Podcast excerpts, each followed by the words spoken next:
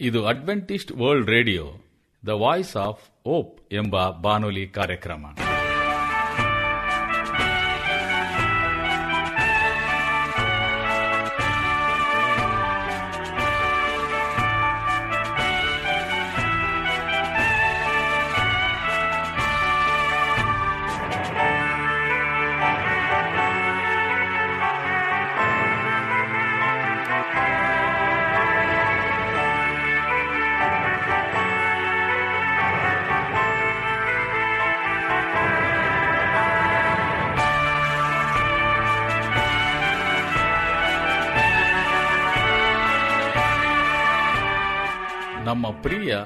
ಬಾನುಲಿ ಕೇಳುಗರಿಗೆ ನಮಸ್ಕಾರ.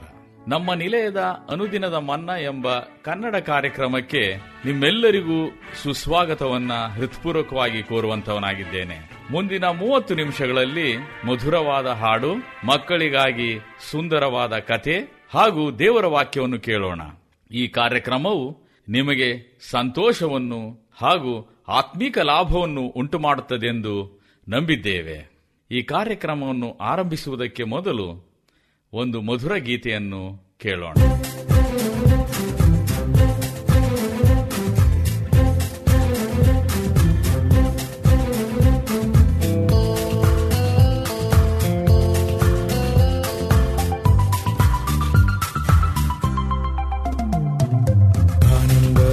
ಆನಂದ ಕ್ರಿಸ್ತನ ಜೀವಾನಂದ ಶ್ರೇಷ್ಠವೇ ಶ್ರೇಷ್ಠವು. ಆತನ ತ್ಯಾಗ ಶ್ರೇಷ್ಠ. ಆನಂದವೇ ಆನಂದ ಕ್ರಿಸ್ತನ ಜೀವಾನಂದ ಶ್ರೇಷ್ಠವೇ ಶ್ರೇಷ್ಠವು ಆತನ ತ್ಯಾಗ ಶ್ರೇಷ್ಠ. ಹಲ್ಲೆಲುಯಾ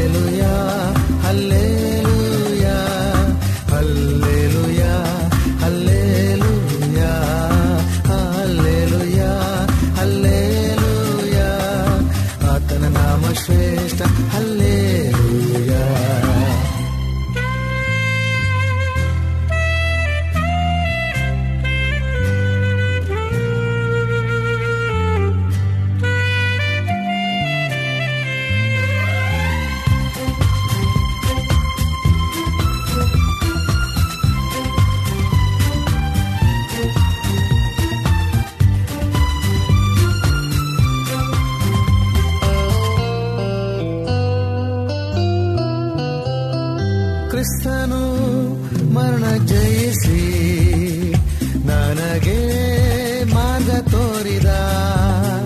ಕ್ರಿಸ್ತನು ಮರಣ ಜಯಿಸಿ ನನಗೆ ಮಾರ್ಗ ತೋರಿದ. ಆತನ ತ್ಯಾಗ ಜೀವನಕ್ಕೆ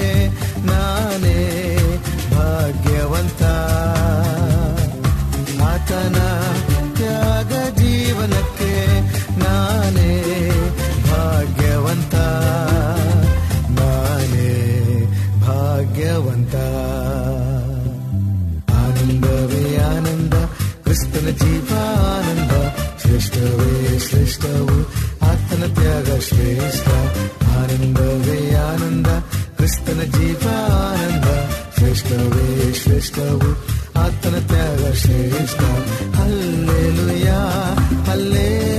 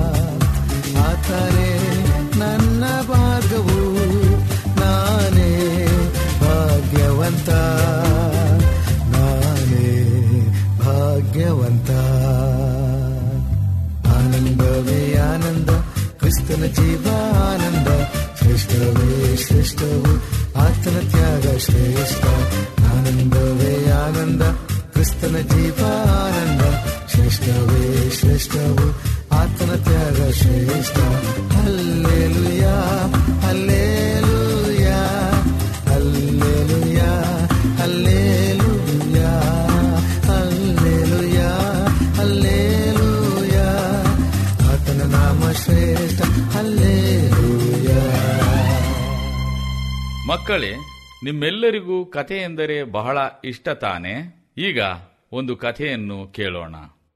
ಇದೊಂದು ಸುಂದರವಾದ ಕಾಲ್ಪನಿಕ ಸಂವಾದ. ಗುಂಡಣ್ಣನಿಗೆ ಜೀವನದಲ್ಲಿ ಬೇಸರ ಮೂಡಿತು. ಬದುಕು ಸಾಕೆನಿಸಿತು. ತಕ್ಷಣ ಕೆಲಸಕ್ಕೆ ರಾಜೀನಾಮೆ ಕೊಟ್ಟ. ಮನೆ ಬಿಟ್ಟು ಹೊರನಡೆದ ಅವನಿಗೊಂದು ಆಸೆ. ಜೀವನ ತೊರೆಯುವ ಮೊದಲು ತನಗೆ ಜೀವ ನೀಡಿದ ಭಗವಂತನ ಜೊತೆಗೆ ಕೊನೆಯ ಸಂವಾದ ನಡೆಸಿ ತನ್ನನ್ನು ಇಂಥ ಜಗತ್ತಿಗೆ ಕಳಿಸಿದ್ದಾದರೂ ಏಕೆ ಎಂದು ಕೇಳಬೇಕೆಂದು ತೀರ್ಮಾನಿಸಿದ. ಭಗವಂತ ನಗರದಲ್ಲಿ ಇರುವುದು ಸಾಧ್ಯವಿಲ್ಲ ಎಂದು ಯೋಚಿಸಿ ಕಾಡಿಗೆ ಹೋದ. ಅವನೇನು ಬಹಳ ಕಾಲ ತಪಸ್ಸು ಮಾಡಬೇಕಾಗಲಿಲ್ಲ. ಸಂಜೆಯ ಹೊತ್ತಿಗೆ ಭಗವಂತ ಪ್ರತ್ಯಕ್ಷನಾದ. ಗುಂಡಣ್ಣ ತನ್ನ ಕಷ್ಟ ಪರಂಪರೆ ಹೇಳಿಕೊಂಡು, ದೇವ ಇಷ್ಟನ್ನೆಲ್ಲ ಕೇಳಿದ ಮೇಲೆ ನನಗೆ ಭೂಮಿಯ ಮೇಲೆ ಬದುಕಲು ಒಂದಾದರೂ ಒಳ್ಳೆಯ ಕಾರಣ ಉಳಿದಿದೆಯಾ ಎಂದು ಕೇಳಿದ. ಗುಂಡಣ್ಣ ಕಾಡಿನಲ್ಲಿ ನಿನ್ನ ಸುತ್ತಮುತ್ತ ಬೆಳೆದಿರುವ ಪಾಚಿ ಮತ್ತು ಬಿದಿರನ್ನು ನೋಡಿದ್ದೀಯಾ ಎಂದು ಕೇಳಿದ ಭಗವಂತ. ಈ ಉತ್ತರ ಗುಂಡಣ್ಣನಿಗೆ ಆಶ್ಚರ್ಯವನ್ನುಂಟು ಮಾಡಿತು. ಹಾಂ, ಕಣ್ಣಿಗೆ ಕಾಣುತ್ತಿದೆಯಲ್ಲ, ಭಗವಂತ ಹೇಳಿದ. ಗುಂಡಣ್ಣ ಮೊದಲ ಬಾರಿಗೆ ನಾನು ಭೂಮಿಯಲ್ಲಿ ಪಾಚಿಯ ಮತ್ತು ಬಿದಿರಿನ ಬೀಜಗಳನ್ನು ಏಕಕಾಲಕ್ಕೆ ನಟ್ಟೆ. ಅವುಗಳು ಸಮಾನವಾದ ನೀರು, ಬೆಳಕು, ಗೋಬರಗಳನ್ನು ನೀಡಿದೆ. ಪಾಚಿ ಮರು ತಿಂಗಳವೇ ನೆಲದಿಂದೆದ್ದಿತ್ತು, ಸರಸರನೆ ಹರಡತೊಡಗಿತು. ಬಿದಿರು ಮೊಳೆಯುವ ಲಕ್ಷಣವೇ ಇರಲಿಲ್ಲ, ಆದರೆ ನಾನು ಪ್ರಯತ್ನ ಬಿಡಲಿಲ್ಲ. ಮರುವರ್ಷವೂ ನೀರು ಬೆಳಕುಗಳನ್ನು ಧಾರಾಳವಾಗಿ ನೀಡಿದೆ. ಪಾಚಿ ಸಮೃದ್ಧವಾಗಿ ಬೆಳೆಯಿತು. ನೆಲವನ್ನೆಲ್ಲ ಹಸಿರು ಹಸಿರಾಗಿಸಿತು. ಆದರೆ ಬಿದಿರು ಬದುಕಿರುವ ಚಿಹ್ನೆಯೂ ಕಾಣಲಿಲ್ಲ. ಮುಂದೇನಾಯಿತು? ಕುತೂಹಲದಿಂದ ಕೇಳಿದ ಗುಂಡಣ್ಣ. ಮುಂದೇನು? ನಾನು ಭರವಸೆ ಕಳೆದುಕೊಳ್ಳಿಲ್ಲ. ಪ್ರತಿ ವರ್ಷವೂ ಸಹಾಯ ನೀಡುತ್ತಲೇ ಹೋದ. ಐದನೇ ವರ್ಷ ಬಿದಿರು ಮೊಳಿತು. ಚಿಗುರು ಕಾಣಿಸಿತು. ಆರು ತಿಂಗಳಲ್ಲಿ ಹತ್ತು ಅಡಿ ಬೆಳೆಯಿತು. ಮುಂದೆ ಒಂದೇ ವರ್ಷದಲ್ಲಿ ನೂರು ಅಡಿ ಬೆಳೆದು ಆಕಾಶ ತಲುಪುವಂತೆ ಕಂಡಿತು. ಅದು ಸರಿ. ಆದರೆ ಆದ್ದರಿಂದ ನನಗೇನು ಪ್ರಯೋಜನ? ಕೇಳಿದ ಗುಂಡಣ್ಣ. ಬಿದಿರು ಐದು ವರ್ಷ ಹೊರಗೆ ಬೆಳೆದಿದ್ದರೂ ಅದು ನೆಲದಲ್ಲಿದ್ದು ತನ್ನ ಬೇರುಗಳನ್ನು ಆಳಕ್ಕಿಳಿಸಿ ಭದ್ರವಾಗಲು ಪ್ರಯತ್ನಿಸುತ್ತಿತ್ತು. ಒಂದು ಬಾರಿ ಬೇರುಗಳು ಪ್ರಭದ್ರವಾದವೋ ನೆಲ ಬಿಟ್ಟು ಆಕಾಶದೆಡೆಗೆ ಹಾರಿತು. ನೀನು ಹಾಗೆಯೇ ಮಗು. ನೀನು ಇಷ್ಟು ದಿನ ವಿಫಲನಾಗಿದ್ದೇನೆ. ಯಾವ ಸಾಧನೆಯೂ ಸಾಧ್ಯವಾಗುತ್ತಿಲ್ಲ ಎಂದು ಕೊರಗುತ್ತಿದ್ದೀಯಲ್ಲ. ಇದು ನೀನು ನಿನ್ನ ನಂಬಿಕೆಯ ಬೇರುಗಳನ್ನು ಭದ್ರಪಡಿಸಿಕೊಳ್ಳುವ ಕಾಲ. ನಾನು ಹೇಗೆ ಬಿದಿರನ್ನು ಬಿಡಲಿಲ್ಲವೋ, ನಿನ್ನನ್ನೂ ಬಿಡೋದಿಲ್ಲ. ನಿನ್ನ ಹಿಂದೆಯೇ ಇರುತ್ತೇನೆ. ಪ್ರಯತ್ನ ಬಿಡಬೇಡ. ಬೀರು ಭದ್ರವಾದೊಡನೆ ನೀನು ಬಿದಿರಿನ ಹಾಗೆಯೇ ಸಾಧನೆಯತ್ತ ಹಾರುತ್ತಿ ಎಂದ ಭಗವಂತ. ಹಾಗಾದರೆ ನಾನು ಎಷ್ಟು ಎತ್ತರಕ್ಕೆ ಬೆಳೆಯಬೇಕು ಎಂದ. ಅದು ತನಗೆಷ್ಟು ಸಾಧ್ಯವೋ ಅಷ್ಟು ಬೆಳೆದಿದೆ. ನೀನೂ ಅಷ್ಟೇ. ನಿನ್ನ ಶಕ್ತಿ ಇದ್ದಷ್ಟು ಬೆಳೆಯಬೇಕು.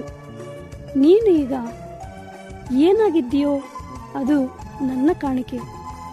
ನೀನು ಎಷ್ಟು ಎತ್ತರಕ್ಕೆ ಬೆಳೆತೀಯೋ ಅದು ನೀನು ನನಗೆ ನೀಡುವ ಕಾಣಿಕೆ. ನಿನ್ನ ಸಾಧನೆ ಹೆಚ್ಚಾದಷ್ಟು ನನಗೆ ಕೊಡುವ ಕಾಣಿಕೆ ದೊಡ್ಡದಾಗುತ್ತದೆ. ನಾನು ನಿನಗೆ ಜೀವನ ಕೊಟ್ಟದ್ದಕ್ಕೆ ಪ್ರತಿಯಾಗಿ ಎಷ್ಟು ದೊಡ್ಡ ಕಾಣಿಕೆ ಕೊಡುತ್ತೀಯೋ ಅದು ನಿನಗೆ ಸೇರಿದ್ದು. ಅದು ನಿನ್ನನ್ನು ಎತ್ತರಕ್ಕೂ ಬೆಳೆಸುತ್ತದೆ ಎಂದು ಭಗವಂತ ನುಡಿದ. ಗುಂಡಣ್ಣ ಮನೆಗೆ ಮರಳಿದ. ಜೀವ ತೊರೆಯುವ ಆಸೆಯನ್ನು ತೊರೆದ. ಸಾಧನೆಗೆ ಮುಖ ಮಾಡಿದ. ಭೂಮಿಗೆ ಬಂದು ಸಾಧನೆ ಮಾಡದೆ ತೆರಳಿದರೆ ಭಗವಂತನಿಗೆ ಯಾವ ಕಾಣಿಕೆಯನ್ನು ನೀಡದೆ ಹೋದಂತಾಗುತ್ತದೆ. ನಮ್ಮ ಬದುಕಿಗೆ ಅರ್ಥವೂ ಉಳಿಯುವುದಿಲ್ಲ. ಧನ್ಯವಾದ ಪ್ರಿಯ ಕೇಳುಗರೆ, ಇದು ಅಡ್ವೆಂಟಿಸ್ಟ್ ವರ್ಲ್ಡ್ ರೇಡಿಯೋ ಬಾನುಲಿ ಕಾರ್ಯಕ್ರಮ. ನಮ್ಮ ವಿಳಾಸ ಅಡ್ವೆಂಟಿಸ್ಟ್ ವರ್ಲ್ಡ್ ರೇಡಿಯೋ ತಪಾಲು ಪೆಟ್ಟಿಗೆ ಒಂದು, ನಾಲ್ಕು ನಾಲ್ಕು, ಆರು. ಮಾರ್ಕೆಟ್ ಯಾರ್ಡ್ ಅಂಚೆ ಕಚೇರಿ, ಪುಣೆ, ನಾಲ್ಕು, ಒಂದು ಒಂದು, ಸೊನ್ನೆ, ಮೂರು, ಏಳು, ಮಹಾರಾಷ್ಟ್ರ, ಇಂಡಿಯಾ. ನಮ್ಮ ಫೋನ್ ನಂಬರ್, ಸೊನ್ನೆ, ಎಂಟು, ಮೂರು, ಏಳು, ಎಂಟು ಎಂಟು, ಮೂರು, ಏಳು, ಒಂಬತ್ತು, ಮೂರು, ಎರಡು. ಈಗ ಮತ್ತೊಂದು ಸುಮಧುರವಾದ ಹಾಡನ್ನು ಕೇಳೋಣ.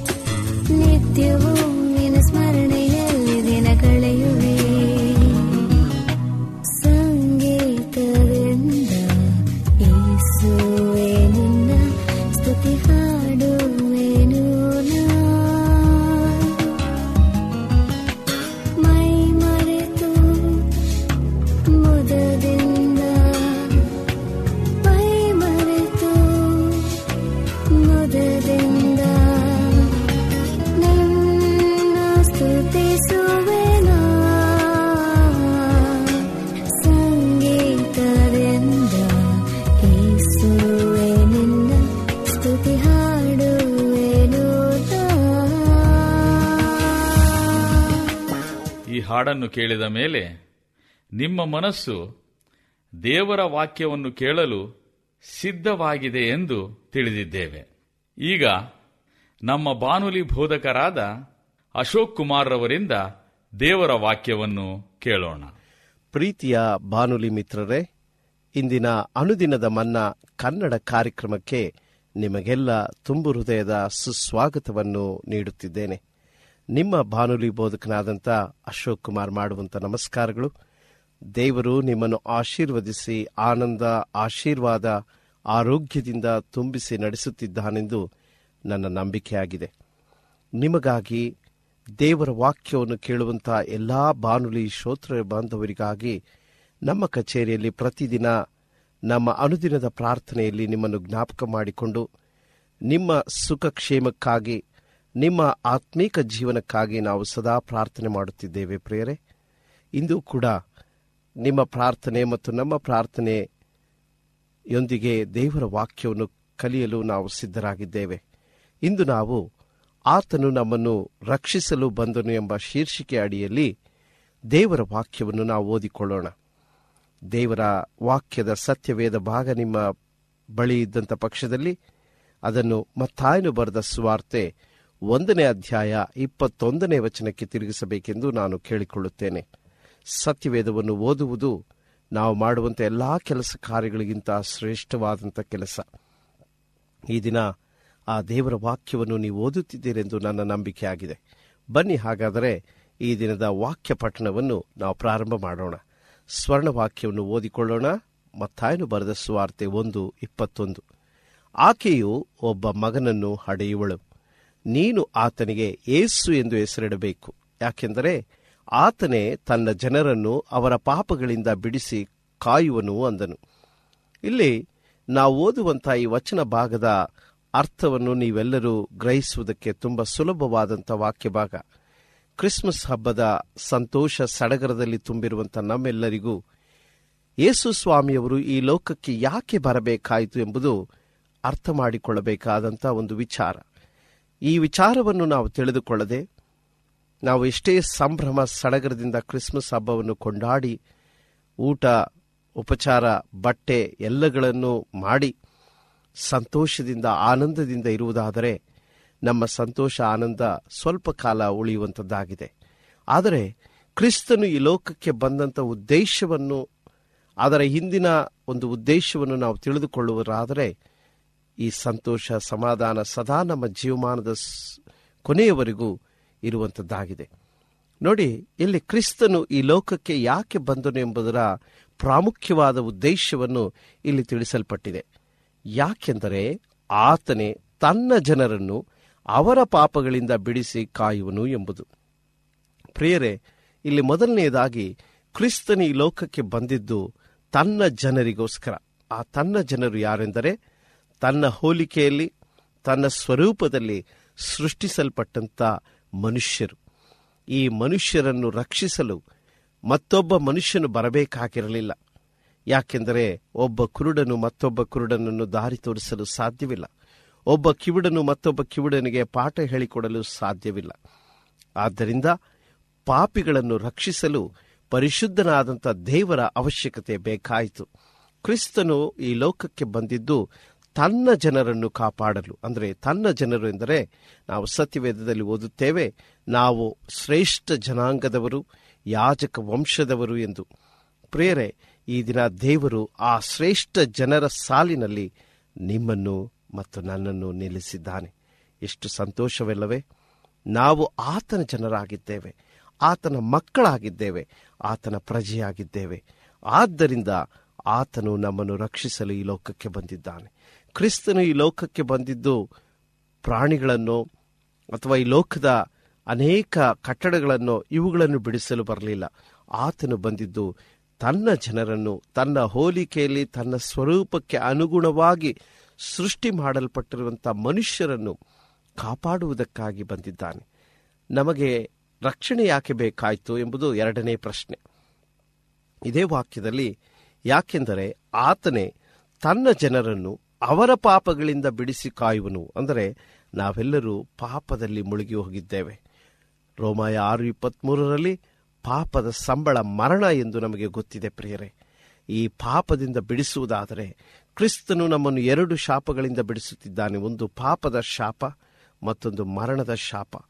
ಪಾಪದಿಂದಲೂ ಮತ್ತು ಮರಣದಿಂದಲೂ ಬಿಡಿಸಿ ಕಾಯುವುದಕ್ಕಾಗಿ ಆತನು ಈ ಲೋಕಕ್ಕೆ ಬಂದಿದ್ದಾನೆ. ಈ ಶುಭ ಸಂದೇಶವನ್ನೇ ಕ್ರಿಸ್ಮಸ್ ಸಂದೇಶವೆಂದು ನಾವು ಅಂಗೀಕರಿಸಬೇಕು. ಒಂದು ವೇಳೆ ಕ್ರಿಸ್ತನು, ಇವರು ನನ್ನ ಜನರಲ್ಲ, ಇವರು ನನ್ನ ಪ್ರಜೆಗಳಲ್ಲ ಎಂದಿದ್ದರೆ ಆತನು ಪರಲೋಕದಲ್ಲಿ ಇರುತ್ತಿದ್ದನೇನೋ. ಒಂದು ವೇಳೆ ಇವರ ಪಾಪಗಳಿಂದ ಬಿಡಿಸಲು ನನಗೆ ಇಷ್ಟವಿಲ್ಲ ಎಂದು ಹೇಳಿದ್ದರೂ ಆತನು ಪರಲೋಕದಲ್ಲಿ ಇರುತ್ತಿದ್ದನೇನೋ. ಆದರೆ ಪ್ರಿಯರೇ, ಸಂತೋಷವಾದ ಶುಭ ವರ್ತಮಾನವೇನೆಂದರೆ ಆತನು ನಿಮ್ಮನ್ನು ಮತ್ತು ನನ್ನನ್ನು ಆತನ ಮಕ್ಕಳಾಗಿ, ಆತನ ಪ್ರಜೆಗಳಾಗಿ, ಆತನ ಜನರಾಗಿ ಅಂಗೀಕರಿಸಿದ್ದಾನೆ. ಈ ದಿನ ಸಹೋದರ ಸಹೋದರಿಯರೇ, ನನ್ನನ್ನು ಯಾರೂ ಸ್ವೀಕಾರ ಮಾಡುತ್ತಿಲ್ಲ. ನಾನು ಯಾರಿಗೂ ಬೇಡವಾಗಿದ್ದೇನೆ. ನನ್ನನ್ನು ಯಾರೂ ಗಮನಿಸುತ್ತಿಲ್ಲ. ನನ್ನನ್ನು ಯಾರೂ ನೋಡಿಕೊಳ್ಳುವವರಿಲ್ಲ ಎಂದು ಚಿಂತೆ ಬಾಧೆಗಳ ಮಧ್ಯೆ ಜೀವಿಸುತ್ತಿರುವಂಥ ನಮ್ಮೆಲ್ಲರಿಗೂ ಶುಭ ವರ್ತಮಾನವೇನೆಂದರೆ ದೇವರು ನಮ್ಮನ್ನು ಆತನ ಪ್ರಜೆಗಳೆಂದು ಅಂಗೀಕರಿಸಿದ್ದಾನೆ. ಎಷ್ಟು ಸಂತೋಷವಾದ ಶುಭ ವರ್ತಮಾನವಲ್ಲವೇ. ಇದೇ ಕ್ರಿಸ್ಮಸ್ ಸಂದೇಶ. ಇದೇ ನಿಜವಾದಂಥ ಕ್ರಿಸ್ಮಸ್ ಎಂದರೆ ದೇವರು ನಮ್ಮನ್ನು ಆತನ ಜನರೆಂದು ಅಂಗೀಕರಿಸಿದ್ದಾನೆ. ಎರಡನೆಯದಾಗಿ, ನಮ್ಮನ್ನು ಪಾಪಗಳಿಂದ ಬಿಡಿಸಲು ಬಂದಿದ್ದಾನೆ. ಮೂರನೆಯ ಆಶೀರ್ವಾದ ಕ್ರಿಸ್ಮಸ್ ಹಬ್ಬದಲ್ಲಿ ಈ ಮತ್ತಾಯನು ಬರೆದ ಸುವಾರ್ತೆ ಒಂದು ಇಪ್ಪತ್ಮೂರರಲ್ಲಿ ಓದುವಂತರಾಗಿದ್ದೇವೆ. ಈಗೋ ಒಬ್ಬ ಕನ್ನಿಕೆಯು ಗರ್ಭಿಣಿಯಾಗಿ ಮಗನನ್ನು ಹಡೆಯುವಳು. ಆತನಿಗೆ ಈ ಮಾನುವೇಲ್ ಎಂದು ಹೆಸರಿಡುವರು ಎಂಬುದು. ದೇವರು ನಮ್ಮ ಕೂಡ ಇದ್ದಾನೆಂದು ಈ ಹೆಸರಿನ ಅರ್ಥ. ಮೂರನೆಯ ಆಶೀರ್ವಾದವೇನೆಂದರೆ ದೇವರು ನಮ್ಮ ಕೂಡ ಇದ್ದಾನೆ. ಮೊದಲನೆಯದಾಗಿ ಆತನು ನಮ್ಮನ್ನು ಆತನ ಪ್ರಜೆಗಳಾಗಿ, ಆತನ ಜನರಾಗಿ, ಆತನ ಸ್ವಕೀಯ ಸ್ವತ್ತಾಗಿ ಅಂಗೀಕರಿಸಿರುವುದು. ಎರಡನೆಯದಾಗಿ ನಮ್ಮನ್ನು ಪಾಪಗಳಿಂದ ಬಿಡಿಸಿ ಕಾಯುವಂಥದ್ದು. ಮೂರನೆಯದಾಗಿ ದೇವರು ನಮ್ಮ ಕೂಡ ಇದ್ದಾನೆ. ಈ ದಿನ ಕ್ರಿಸ್ಮಸ್ ಹಬ್ಬದಿಂದ ದಿನದಂದು ನನ್ನ ತಂದೆ ತಾಯಿ ನನ್ನ ಬಳಿಯಲ್ಲಿಲ್ಲ. ನನ್ನ ಬಂಧುಗಳು ನನ್ನ ಬಳಿಯಲ್ಲಿಲ್ಲ ಎಂದು ಆತಂಕ ಪಡುತ್ತಿರುವಂತಹ ದುಃಖ ಪಡುತ್ತಿರುವಂತಹ ಅನೇಕರಿಗೆ ದೇವರು ತನ್ನ ವಾಕ್ಯದ ಮೂಲಕ ಕೊಡುವಂತಹ ಶುಭ ಸಂದೇಶವೇನೆಂದರೆ ದೇವರು ನಮ್ಮ ಕೂಡ ಇದ್ದಾನೆ. ನಮ್ಮ ಬಂಧು ಬಳಗ, ನಮ್ಮ ಸ್ನೇಹಿತರು, ನಮ್ಮ ಅಕ್ಕಪಕ್ಕದವರು ಯಾರೂ ನಮ್ಮ ಜೊತೆ ಇಲ್ಲದೇ ಇದ್ದರೂ ಕೂಡ ದೇವರು ನಮ್ಮ ಜೊತೆ ಇದ್ದಾನೆ. ಪ್ರಿಯರೇ, ನಿಮಗೆ ಒಂದು ರಹಸ್ಯವನ್ನು ಹೇಳುತ್ತೇನೆ. ದೇವರು ನಮ್ಮ ಜೊತೆ ಇದ್ದರೆ ಎಲ್ಲರೂ ನಮ್ಮ ಜೊತೆ ಇದ್ದ ಹಾಗೆ.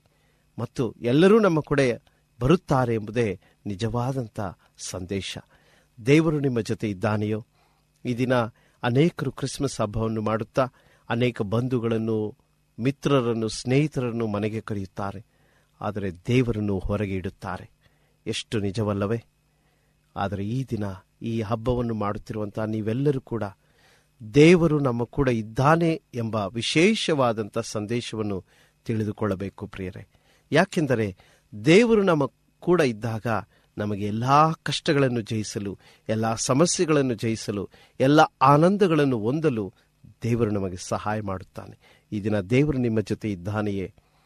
ದೇವರು ನಿಮ್ಮ ಮನೆಯಲ್ಲಿದ್ದಾನೆಯೇ? ನಿಮ್ಮ ಕುಟುಂಬದಲ್ಲಿದ್ದಾನೆಯೇ? ನಿಮ್ಮ ವ್ಯಕ್ತಿಗತ ಜೀವಮಾನದಲ್ಲಿದ್ದಾನೆ ಎಂಬುದನ್ನು ಒಮ್ಮೆ ಪ್ರಶ್ನೆ ಮಾಡಿಕೊಳ್ಳಿ.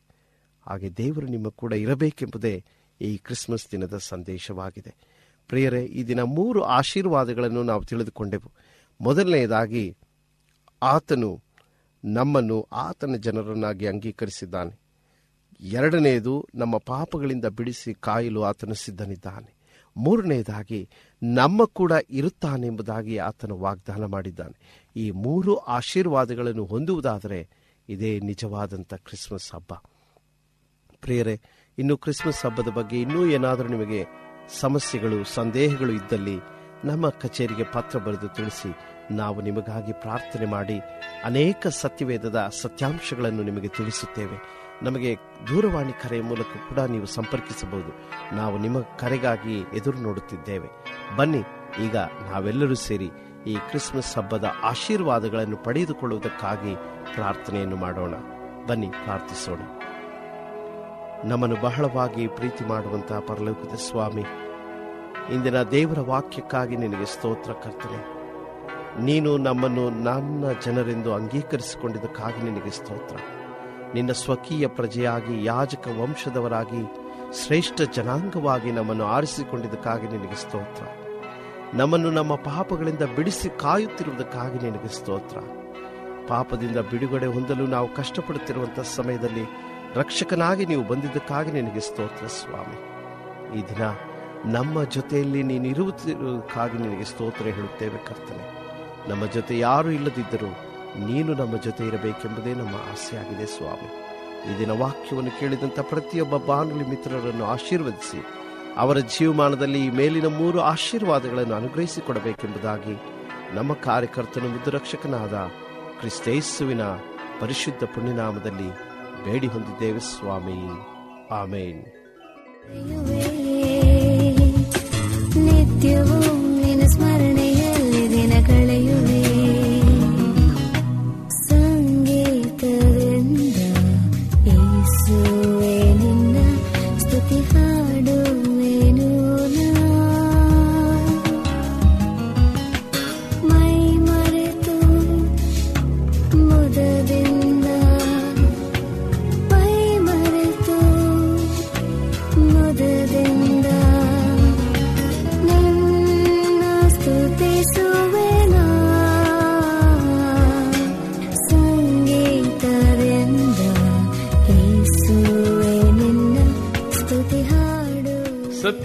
ಬಗ್ಗೆ ನಿಮಗೆ ಹೆಚ್ಚಿನ ವಿವರಗಳು ಬೇಕಿದ್ದಲ್ಲಿ ದಯವಿಟ್ಟು ನಮ್ಮ ಕೆಳಗಿನ ವಿಳಾಸಕ್ಕೆ ಪತ್ರ ಬರೆಯಿರಿ. ನಮ್ಮ ವಿಳಾಸ ಅಡ್ವೆಂಟಿಸ್ಟ್ ವರ್ಲ್ಡ್ ರೇಡಿಯೋ ತಪಾಲು ಪೆಟ್ಟಿಗೆ ಒಂದು ನಾಲ್ಕು ನಾಲ್ಕು ಆರು, ಮಾರ್ಕೆಟ್ ಯಾರ್ಡ್ ಅಂಚೆ ಕಚೇರಿ, ಪುಣೆ ನಾಲ್ಕು ಒಂದು ಒಂದು ಸೊನ್ನೆ ಮೂರು ಏಳು, ಮಹಾರಾಷ್ಟ್ರ, ಇಂಡಿಯಾ. ನಮ್ಮ ಫೋನ್ ನಂಬರ್ ಸೊನ್ನೆ ಎಂಟು, ಮೂರು, ಏಳು, ಎಂಟು ಎಂಟು, ಮೂರು, ಏಳು, ಒಂಬತ್ತು, ಮೂರು, ಎರಡು. ನಮ್ಮ ಬಾನುಲಿಯ ಅನುದಿನದ ಮನ್ನಾ ಕಾರ್ಯಕ್ರಮವನ್ನು ಕೇಳಿದ ನಮ್ಮೆಲ್ಲ ಕೇಳುಗರಿಗೆ ಧನ್ಯವಾದಗಳು. ನಾಳೆ ಮತ್ತೆ ಇದೇ ಸಮಯಕ್ಕೆ ನಿಮ್ಮನ್ನು ಭೇಟಿ ಮಾಡುತ್ತೇವೆ. ಅಲ್ಲಿಯವರೆಗೆ ದೇವರು ನಿಮ್ಮನ್ನು ಆಶೀರ್ವದಿಸಲಿ. ನಮಸ್ಕಾರಗಳು.